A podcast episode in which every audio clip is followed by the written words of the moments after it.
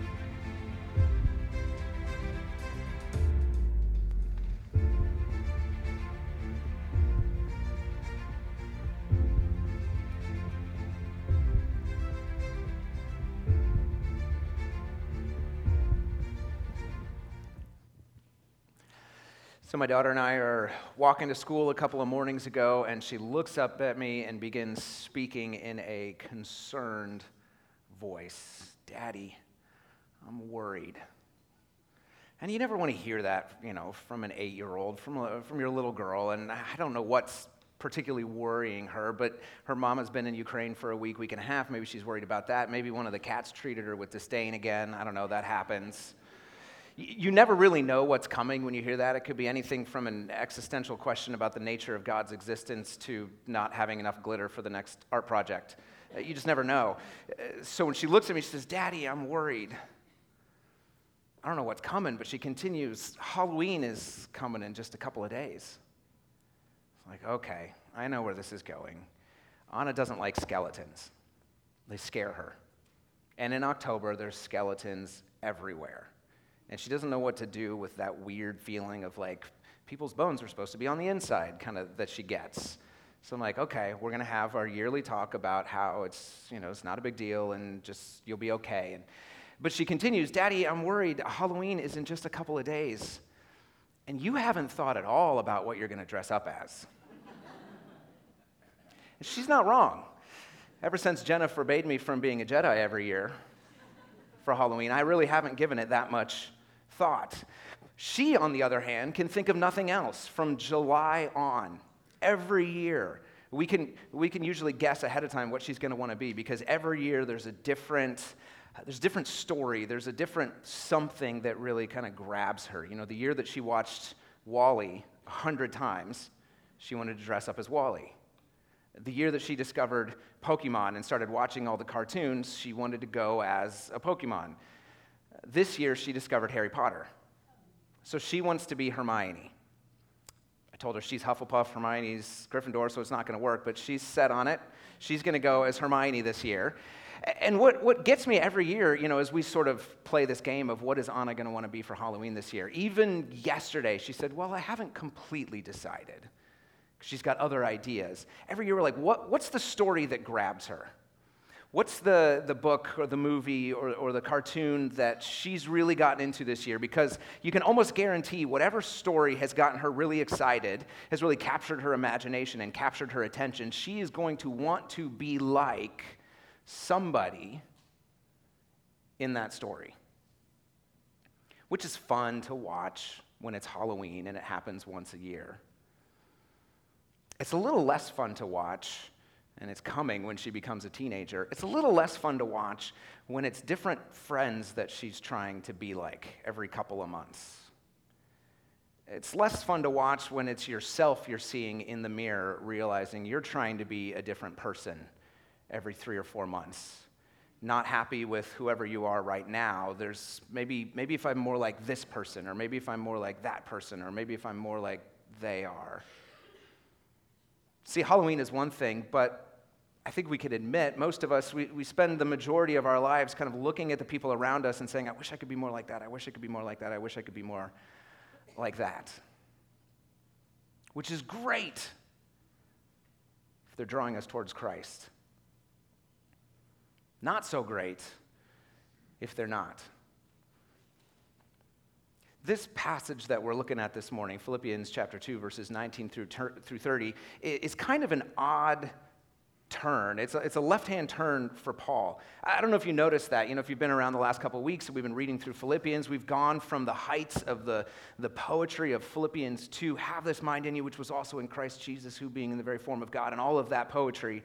We've had the high uh, challenge to live lives worthy of the gospel to which we've been called. We've been exhorted by Paul to work out the implications of the gospel message in our own lives. He has soared from the heights of all of this just really great writing, and then he kind of says, Oh, and by the way, I was thinking of sending Timothy to visit.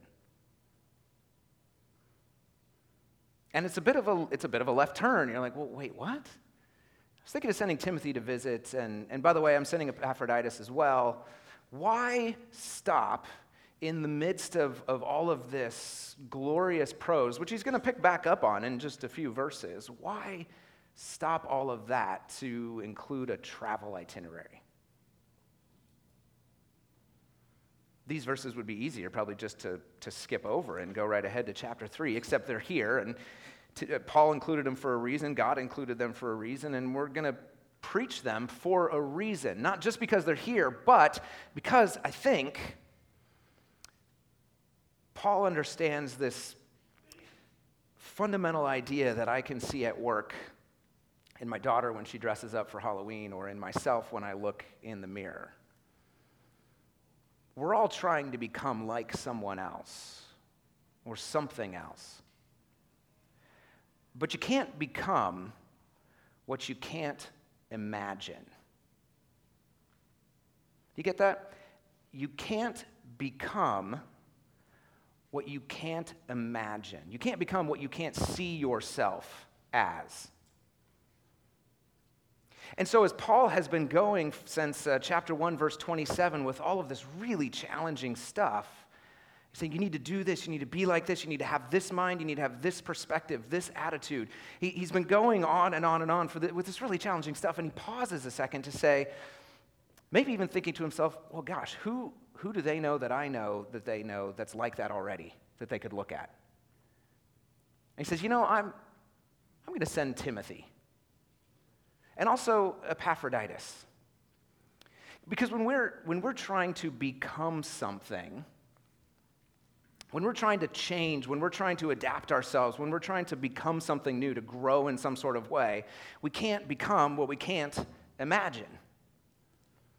And our imagination has to be fueled by pictures, by, by stories, by compelling testimony, by being able to concretely see in front of us the life of someone who models what we want to be, who has the kind of relationships we want to have. So, as Paul is saying, there's all these great things that, that I'm calling you to, that Jesus is calling to you. He's pausing for a moment. He's letting us take our breaths for a moment and just say, you know what? There's a couple of people that you know that, that are actually already doing this.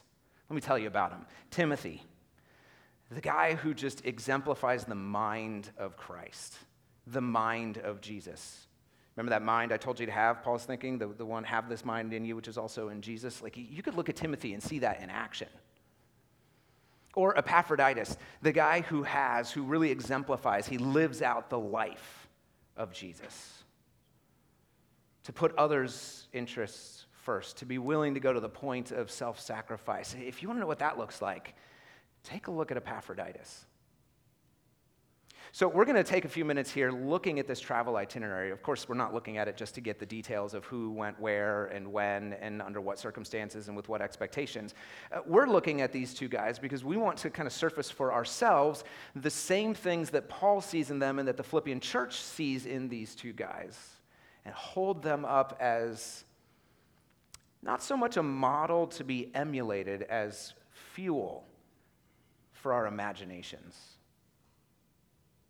So let's begin with Timothy, the mind of Jesus. Let me show you what I mean from uh, beginning in verse 19. Timothy, the mind of Jesus, the mind of Christ. Paul writes in verse 19, I hope in the Lord Jesus to send Timothy to you soon so that I too may be cheered by news of you, uh, for I have no one like him.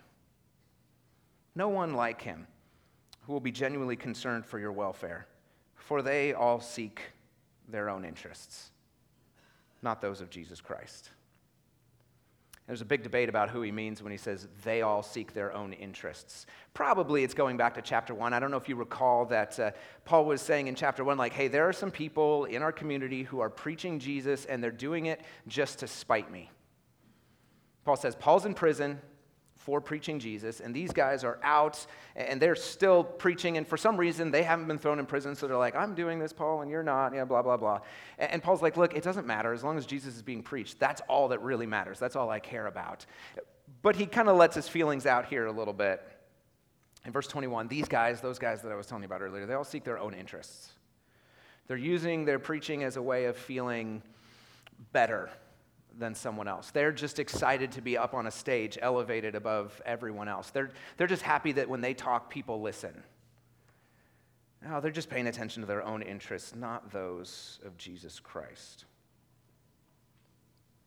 The implication, of course, is that Timothy is different. Timothy's different than those guys. Uh, those guys who are looking out for their own interests. Timothy is not. He's looking out for others' interests and primarily the interests of Jesus. And that should sound a little familiar. You remember a couple of verses up in verse 4. Paul's commanding the church be like Jesus. Let each of you look not only to his own interests, but also to the interests of others. Have this mind in you, which was also in Jesus, and by the way, parenthetically, is also in Timothy. Says, Look, you, you want to know what the mind of Jesus looks like in action, in your context, in your place where you live with your challenges and your struggles and the people you live with. It's like, look at, look at Timothy. See, because they know Timothy. Verse uh, 22 says, You know Timothy's worth. You know his proven worth. You know how, as a son with a, with a, uh, like a son with a father, he served me in the gospel. Paul's like, uh, Timothy's so dedicated to this, it's like a father, you know, teaching the trade to a son. You know Timothy's proven worth. They know this guy, they've seen it in action, they've seen Timothy in action. They've seen him come through the crucible of ministry, of suffering, of challenge of despair. They've seen him come through it with the mind of Christ intact. And Paul's saying, Look, I know it's hard to take some of these things that I'm writing about, shining like lights in the world. It's pretty abstract, but if you want to make that concrete, just look at Timothy. I think this is true of, or something that we can do too, of, of all of the commands that, that Paul gives us. You know, some of them are easy. Look at verse 14 do all things without grumbling. Do we need to explain that? No, that's easy. The problem is, I don't want to not grumble. I like to grumble. Grumbling is fun for me. Do all things without grumbling. The negative commands are easy, right? Don't do this. It's the, the positive commands that are, are more difficult, they're, they're more abstract. Have this mind in you, which was also in Jesus. Okay. I don't know what that looks like. but I'll try. Thinking about this in terms of, for example, hospitality. Right? Hospitality, we're supposed to be hospitable. We know that. Let's say I, you know, I felt convicted that I am just not as hospitable as I should be, and so I want to learn how to be more hospitable. So I'm going to pull up my Bible software and I'm going to do a word search for hospitality. Four verses. Okay. That was helpful. Then I'm going to look at the word hospitality in Greek to figure out what it, what it was in another language because, you know, in another language it's more impactful. Philoxenia, in case you were wondering. Oh, I'll start looking up stories about when strangers were welcomed in the Bible, or uh, things about compassion, or caring for the stranger. I mean, philoxenia means love for the stranger, so that's helpful. Uh, maybe I'll do a, a, a like an etymo- etymological exploration of the word hospitality itself. You know, it's very similar to hospital. It's a place of refuge and respite. That's all good. Now I'm hospitable. Right? Done. Did it. I know it. No. I need to make lists now. Things I'm going to start doing. Things I'm not going to start do. Not start, I'm going to stop doing. That's what I meant. Things I will do, things I won't do. Uh, I'm going to find some books on hospitality and read these books. What do other people say about hospitality? Maybe listen to some podcasts, read a blog post or two, go talk to other people and say, What does hospitality mean to you? I could do all of that. Or I could just watch my wife in action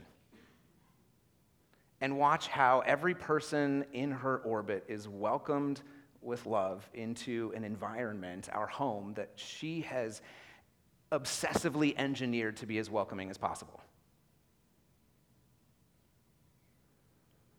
So I think a lot of us get confused, myself primarily, we get confused and mistake knowledge for action.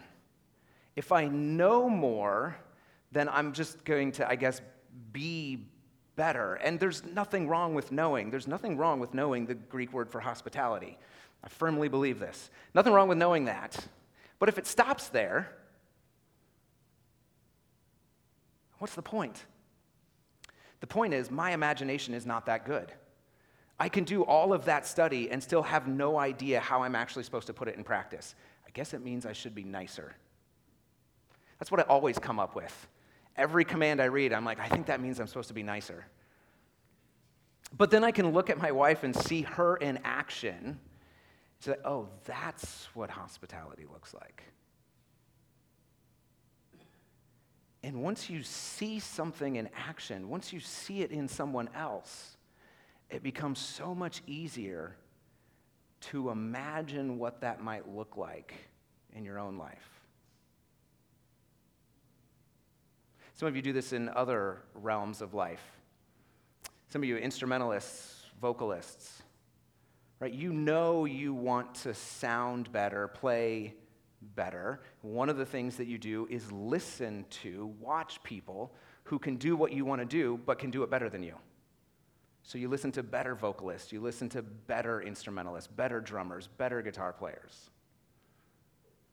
Right? I know in our culture we're, we're all about authenticity and sincerity and sort of putting ourselves out there like, like we're just naturally putting out what's inside of us with no work or no anything. But if I were to do that on any instrument on stage, you would not enjoy it.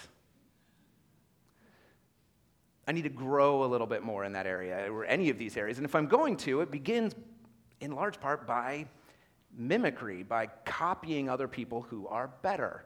We learn to speak that way, we learn to write that way, we learn to run that way. We learn to sing that way. We learn to play that way. We learn to be parents, to be friends, to be siblings, to be sons and daughters. We learn everything we do in life by following someone else, mimicking and imitating someone else. I know many of us may think that, that, that mimicking, copying, that's, that's uh, the best way to, to not be you. But really, all of that, that mimicry, that, that following an example, that's the scaffolding that actually you know, supports who we are and who we're developing and who we're becoming. So if when Paul is telling the, the church in Philippi, like, hey, uh, there's some hard stuff here that I want you to, to do, to, to embody, to become. There's, it's, it's hard to think like Jesus. So let me make it a little more concrete for you. Look at Timothy. You know him, you've seen him in action. If you want to do this, what I'm commanding you to do, check out this guy. He's done it. Now, maybe he's only a step ahead of us or two steps ahead of us, but he's worth looking up to. See, the stories, the characters, the people around us give fuel to our imaginations. Once we see them in action, once we can imagine what it might look like for us to do that, we can start taking the steps to actually become that, to do that ourselves. You can't become what you can't imagine. So, of course, the question that comes to mind is what's fueling your imagination? What's fueling your picture of who God is calling you to be? For the church at Philippi, Paul's saying, Look at Timothy. You want to see Jesus' attitude of radical self donation in practice? Look at Timothy. Let him be the fuel for your imagination of how that might look in your life. Well, what about us? Who's fueling our imagination? What story, what picture, what person, what friend, what mentor? is one or two or three steps ahead of you, showing you what it could look like to live the mind of Jesus in your house, with your boss, with your kids, in your cubicle farm or in your school or on your team. Who's showing you what the mind of Christ would look like there where you are? It's a question worth asking ourselves. Because if we don't have a picture in front of us, we won't be able to imagine ourselves doing it. And in turn, be the imagination fuel for people behind us. Timothy lived out the mind of Christ so loudly that Paul could say, okay, if you want to know what this looks like, just remember Timothy. But Timothy's not the only guy he mentions. He also talks about Epaphroditus. Epaphroditus, uh, who, if, if Timothy really models for us the mind of Christ, putting others' interests before his own as Jesus did, then Epaphroditus models for us the life of Christ, being willing to sacrifice himself, to give even his whole life for the work of the gospel. Timothy models for us Jesus' uh, attitude of radical self donation, and Epaphroditus models for us Jesus' life of radical self sacrifice. Uh, take a look in verse 25. Let me show you what I mean.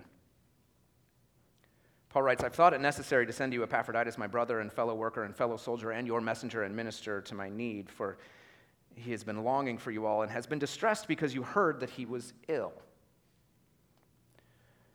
Now, right away, there's some differences between Epaphroditus and Timothy. There's, there's no familial relationship in the, in the terms of like a son and a father. This is the only letter Epaphroditus shows up in. He's not that well known uh, to Paul. But he's close enough and allied, aligned with him in the work of the ministry that Paul says, I mean, he, he's a brother. He's part of this family that we call the church. He's a brother. He's a, a co worker, a co laborer, a fellow worker in the gospel. He's a fellow soldier fighting alongside of Paul. And he's a messenger from Philippi and a minister to Paul from the church at Philippi. And he's sending Epaphroditus back because he's been longing for you all, for the Philippian church, and has been distressed because they heard that he was ill. So here's what, what we think was probably happening. Again, this is the only place where Epaphroditus shows up, so a lot of this is supposition, but it, it seems to make sense. Church in Philippi had a reputation for taking care of Paul. Uh, more than once, they'd taken up an offering and sent it to support his ministry. Uh, they were, in a sense, a lot like faith here, as, as, we raise funds and send them other places, you know, to places that we ourselves couldn't go.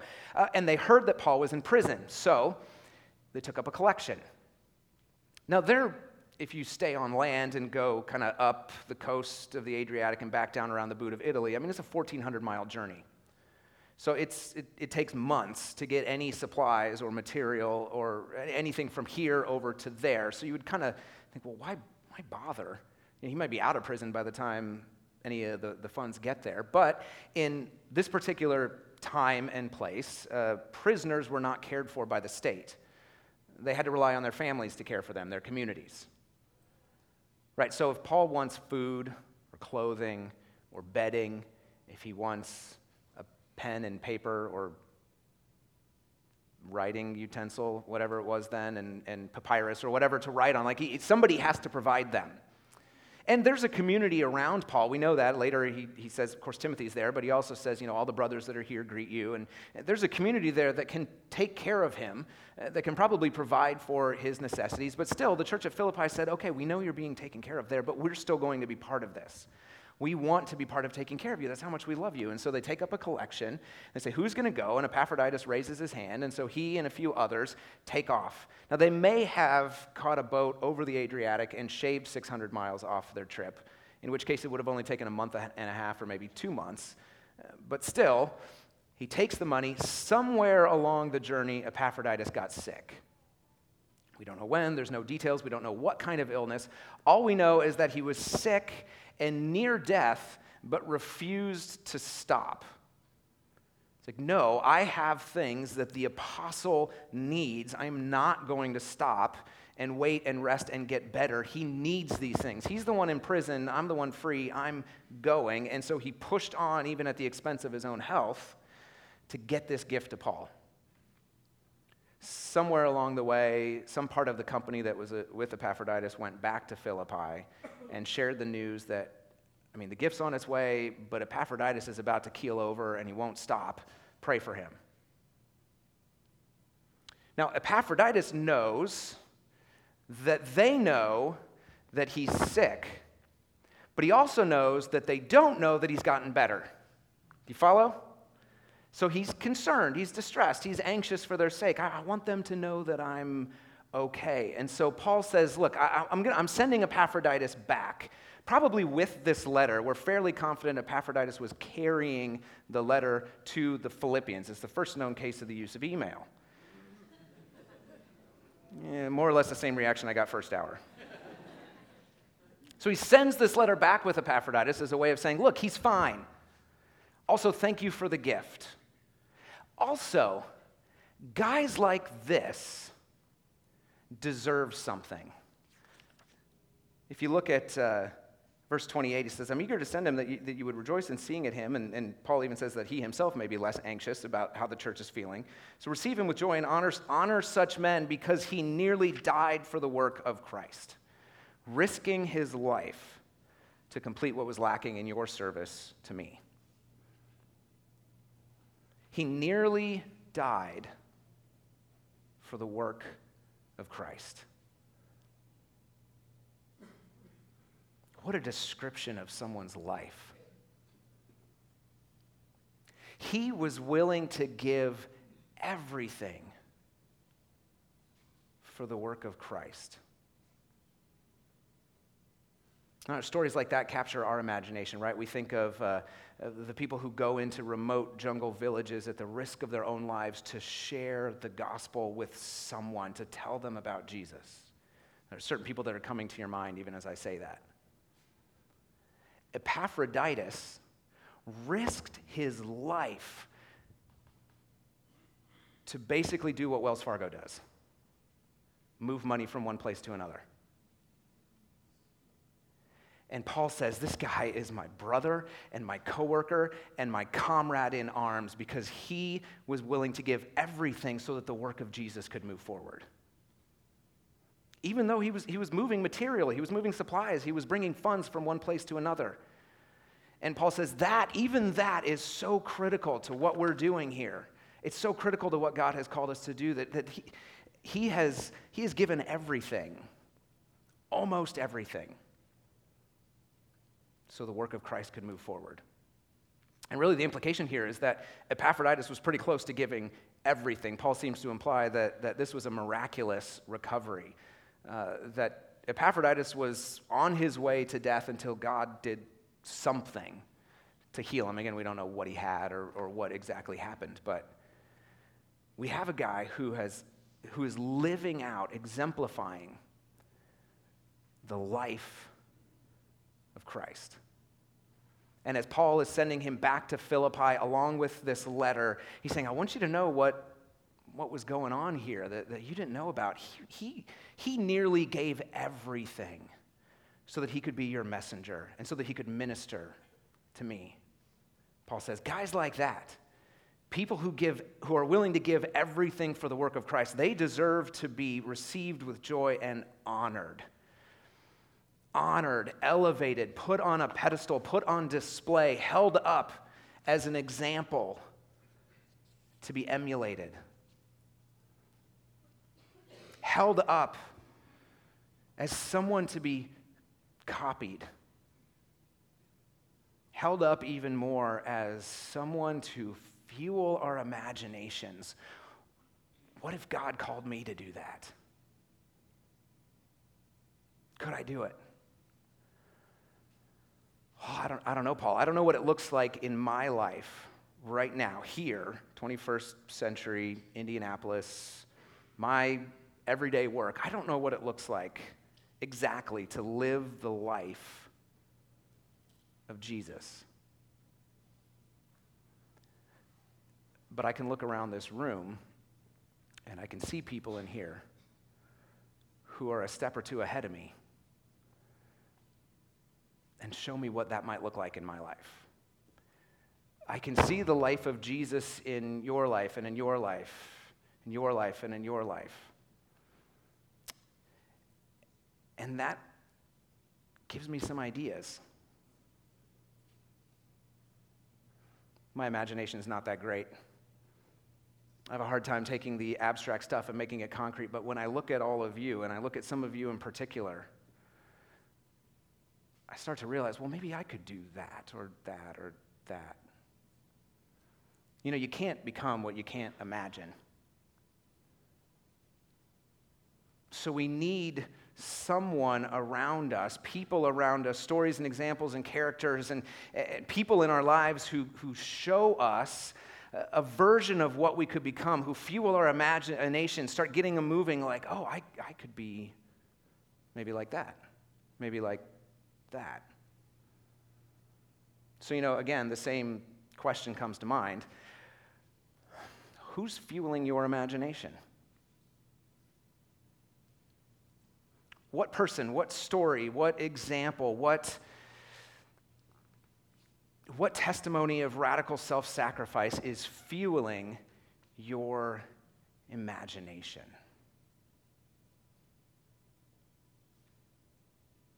And I think that's the central question that we ask ourselves as we kind of bring this home and try to figure out how to take this abstract idea and make it concrete. Who's fueling our imaginations? A couple of weeks ago on a Saturday, I got a text message from my dad. He said, Hey, I thought you would want to know. Uh, Merritt Van Rukel passed away on Wednesday, and his funeral's tomorrow. Now, I'm assuming none of you have heard of Merritt Van Rukel. Uh, he was 82 years old uh, when he died. Um, been married to his wife Janice for 62 years. And 30 years ago, when I was eight and he was in his, I guess, early 50s, he and I sat together in a little side room off of a, an Awana classroom because I'd raised my hand and said I wanted to know more about following Jesus. So, me and my friend Kyle are sitting across the table from Merritt. And he starts telling us about Jesus. He says, you know, Jesus is God Himself, uh, God who became man and, and came to earth, and He lived a perfect life and He died a perfect death because we haven't and we can't, and we can't have a relationship with God without Jesus. You know, and He explained it in an eight year old way that I would understand. If all we have to do is, the only thing there is to do is pray and say, God, thank you for this gift. I want to be I want to, I want to have a relationship with you because of Jesus. And right there, I, I prayed uh, to follow Jesus for the first time with Merritt Van Rukel. Ten years later, I was standing in front of the church and saying, I think God is calling me into ministry. My life had been profoundly impacted by my youth pastor. I said, I think God is calling me to do something similar to work in the lives of teenagers. And, you know, I got up and I told the, the whole church, know, a room like this, um, well, narrower and deeper, and everybody sitting in the back, but a room like this. it was a Baptist church. And I come down, and Merritt comes ambling on up to me. He never moved quickly, but he was always smiling, soft voice and calloused hands, like you'd expect out of a, a Midwestern farmer. He grabbed my hand. He said, Joey, I'm proud of you. He said, I remember praying with you when you were eight. I've been praying for you every day since that day. And I'm going to keep praying for you every day as you figure out what God wants you to do with your life. That was 20 years ago. Every time I would go back to that church, I'd see Merritt, I'd see Don Vanderpaul, I'd see Brad Van Rukel. I'd see other youth workers that I'd had uh, who had poured into me. And, you know, I'd make the rounds, and Merritt would always grab my hand and say, I'm proud of you and I'm praying for you.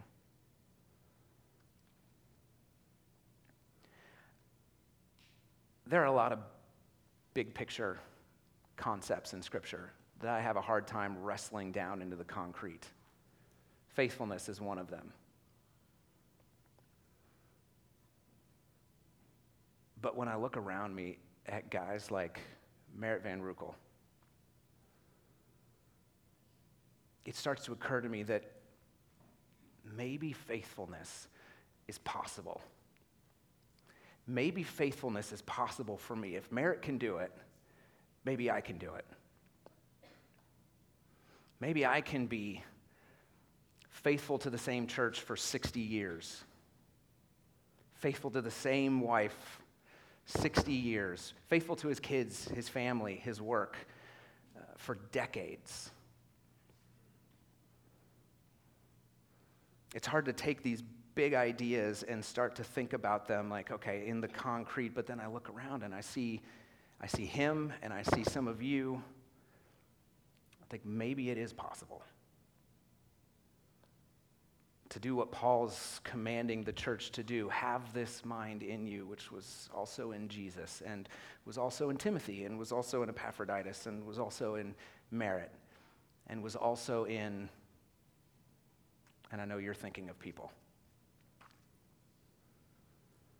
People who are not, like, don't get me wrong, we are not supposed to look at these guys and then say, okay, I need to be exactly like that and start making lists.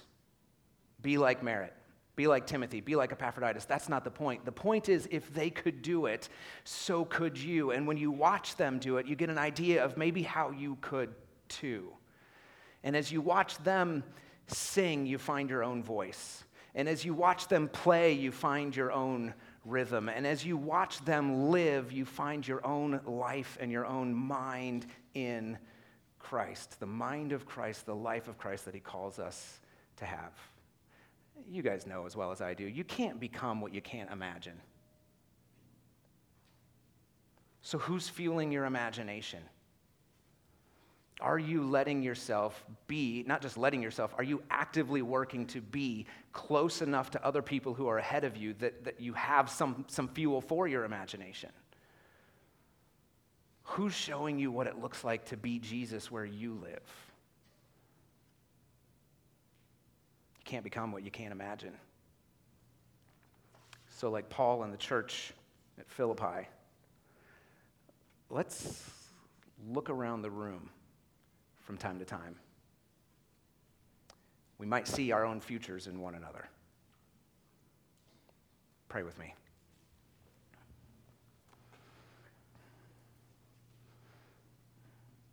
Father, you have given us an incredible gift, of course, first and foremost in Jesus who gave himself for us. But his death was not simply transactional, just a payment, it was also an example. His life is an example.